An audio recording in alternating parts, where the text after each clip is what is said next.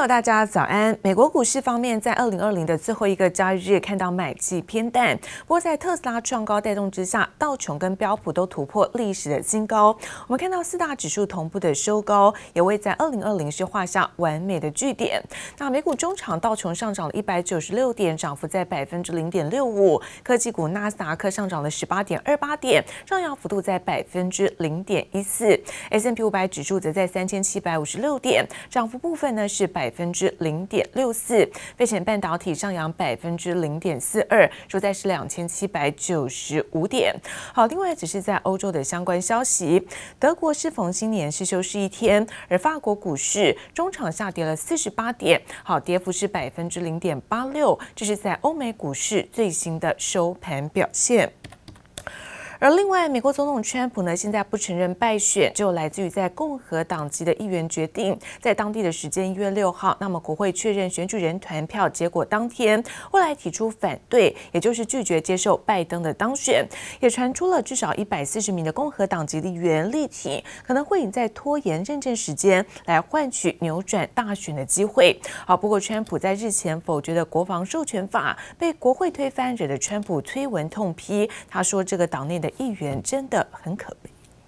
The yeas are 81, the nays are 13. Two thirds of the senators voting, a quorum being present, having voted in the affirmative. The bill on reconsideration is passed. The objections of the President of the United States to the contrary notwithstanding. 美国总统川普动用否决权，将2021财年国防授权法退回国会重新投票后，没想到就连共和党把持的参议院还是以压倒性票数通过，推翻川普的决定，在新年之初就让川普气炸。川普推文痛批党内议员很可悲，错过废除通讯端正法第两百三十条的机会，将让大型科技业者拥有无限的权利。川普过去八度动用否决权，却在卸任前第一次被国会推翻。不过，川普也不是一直孤立无援。Seventy-four million Americans have concerns about election integrity.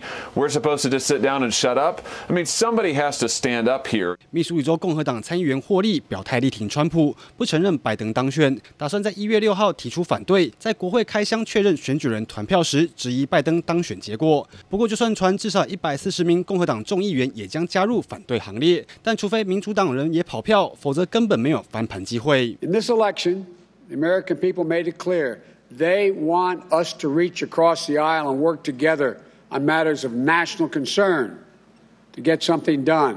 美国总统当选人拜登呼吁国会把时间放在重要的事情上。拜登阵营还透露将会发布一份备忘录，指拜登就职后就会采取行动，撤销前任政府还没有生效的政策，就是不希望川普政府再节外生枝，增加新政府的麻烦。这里为李子英综合报道。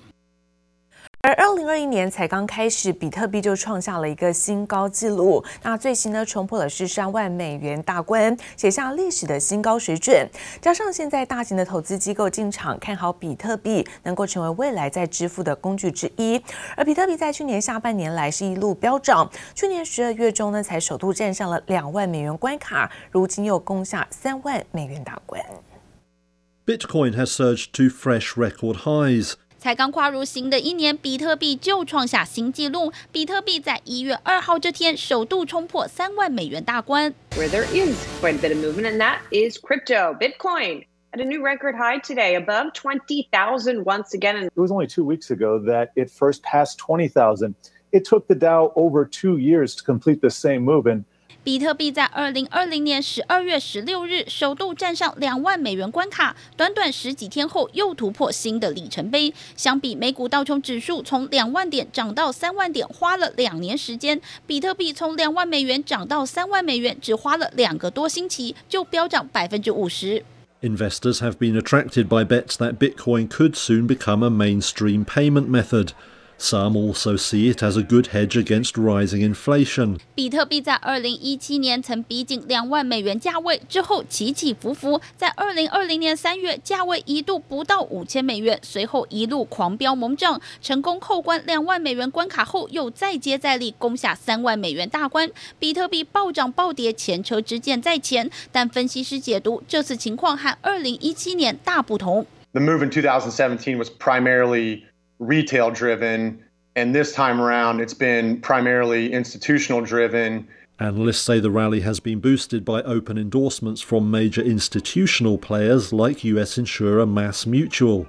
美国保险巨头万通人寿十二月抛出震撼弹，宣布砸一亿美元买进比特币，主流投资机构进场，比特币的市场接受度和需求增加。 It's not like a stock that's linked to a company or a bond that's linked to government debt. It's something that is entirely driven by what investor perceptions of it are. 比特币价格波动大，当前的新纪录是新一波机遇还是泡沫？市场看法两极。记者王新伟、吕家涵综合报道。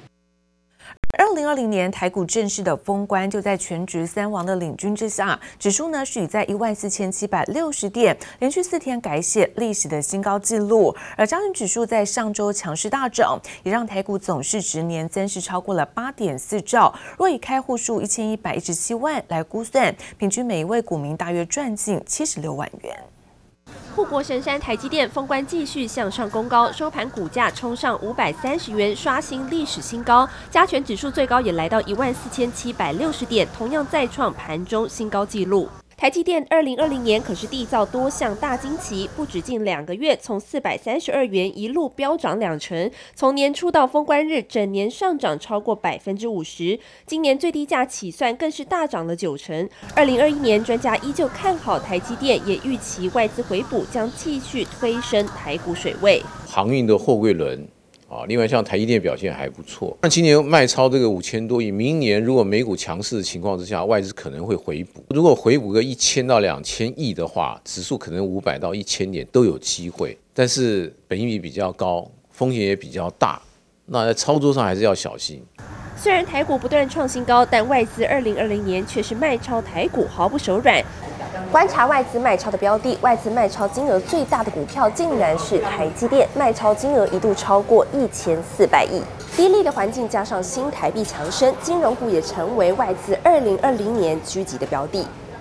摊开外资卖超金额前十大，台积电、大力光、联电分别包办前三名。三档重要金融股存股标的，兆丰金、中信金与玉山金也都出现在前十大卖超名单。楚强生进一步分析，外资二零二零卖超的个股，渴望成为二零二一年回补首选。台积电卖了一千大概三百多亿啊，如果说。明年美股表现不错，我觉得外资有可能还回头去加码。卖超第二名是大立光，一旦营收明显的好表现的话，股价应该还有机会去做明显的一个往上弹升的一个一个一个动作。相关的个股有些在低档盘旋，诶，明年不妨针对这些今年卖超很多呃个股，那它的体质还不错的个股，可以稍微注意一下。二零二零年外资买超标的同样受到市场投资人热议，外资全年买超金额最多的是联发科，买超超过四百亿，二到五名依序是台达电、智邦、新兴以及上银。台股本周封关强势大涨，全年上涨两千七百三十五点，市值年增八点四九兆，以开户人数一千一百一十七万人计算，平均每位股民大约赚近七十六万元。对于获利亮眼的投资人，堪称是丰收的一年。记者周田丽、林秋强台北采访报道。而新的一年到来，许多的科技大厂法说会也陆续的登场。股王大立光将在一月七号抢先举办法说会。而身为苹果供应链指标的大立光，上一季呢，因为少了在大客户华为的订单之下，加上疫情导致在手机的规格降级，因此营收表现疲弱。而本季能否因在 iPhone 新机的拉货动能带动淡季表现不淡，更是备受市场关注。而二零二一年在经济的商机持续的发酵，像是在终端的产品，那智慧手机啦、伺服器在笔电、电视等等，都将会有百分之二到九的成长，包括面板、半导体、被动元件等业者订单，都看到至少上半年的时间。There's endless stuff in the tech world to look forward to. It's a good time to be a nerd. There's just so much to look forward to. There's no way 2021 isn't better than 2020. 二零二一年刚开始，宅经济持续发酵，笔电、平板等终端应用需求依旧不减。去年台湾科技厂商订单满手，但苦于缺料，出货一路延到今年。为了应应农历年后的需求拉高库存水位，多家业者春节将加班改工，以应付庞大订单。五 G AI 的时代提早到来啊，所以现在看起来。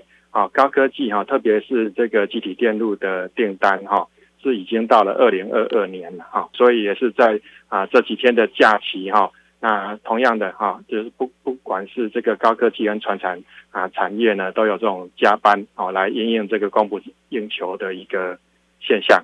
科技业祭出招人令，春节不停机抢商机。被动元件厂国巨一日表示，按照过往规划，将有三成人力在春节期间加班生产，加班费也优于法规规定。华新科已经确定春节假期加班计划，并准备好加班费。奇力新位于大陆的电阻厂留守人力，则是比往年多两成以上。此外，过去农历年正是面板厂岁休期间，但去年至今宅经济带动面板市况复苏，报价劲扬。友达今年破例不休假，群创春节也维持满载生产，冲刺业绩。基本上，整个呃，COVID-19 education online work from home，在疫苗有效解决之前，这样的刚性需求到上半年都没有问题，可以让我们员工有休假的选项，跟留下来为多做一个面板。多做一个功德来奉献，两种选项。二零二一年，COVID-19 虽持续全球扩散，但智慧手机、笔电、伺服器等各项终端产品都有百分之二至百分之九的正成长。加上五 G 基站、WiFi 六全球布局脚步不停，包括面板、半导体、代工、被动元件等业者订单都看到至少上半年。今年春节格外忙碌。记者曹德林、欧俊杰台北采访报道。而鸿海创办人郭台铭和董事长刘扬伟在去年初的一个爱心嘉年华同台之后，那今天睽违一年将会再度的同框，那么共同出席是鸿海的盛事，鸿海研究院的一个揭牌的仪式，将会成立这个人工智慧、半导体，包括新时代资讯、资讯安全，包括量子技术五大研究所。鸿海创办人郭台铭和董事长刘阳伟上次同框已经是将近一年前，两人将在四号的红海研究院揭牌仪式再次同台亮相。我觉得整个趋势今呃明年的上半年一定比今年的上半年好嘛，一定的吧，是不是？刘扬伟先前乐观看待二零二一年景气，就是因为红海研究院的设立和红海转型计划息息相关，专注于未来三到七年的前瞻技术研发。研究院旗下设立人工智慧、半导体、新世代通讯、资通安全以及量子计算五大研究所，渴望成为下一个成长动能。二零二一年呢，其实红海也有表示说，它的展望是呈现在个位数的成部分的产品，尤其是在消费性的智能产品，也就是所谓的一些我们常听到的 AI 或者高速运算等等这些。的需求好，仍然会有增长。法人预估鸿海二零二零年第四季营收会冲向历史新高，获利挑战季增六成。而今年第一季营收虽然因为淡季效应季衰退三成，但大客户苹果出货热度将延续到今年第一季，因此年成长仍然将超过百分之三十五以上，达到同期新高。全年 EPS 上看九元。记者刘志柔、连世修台北采访报道。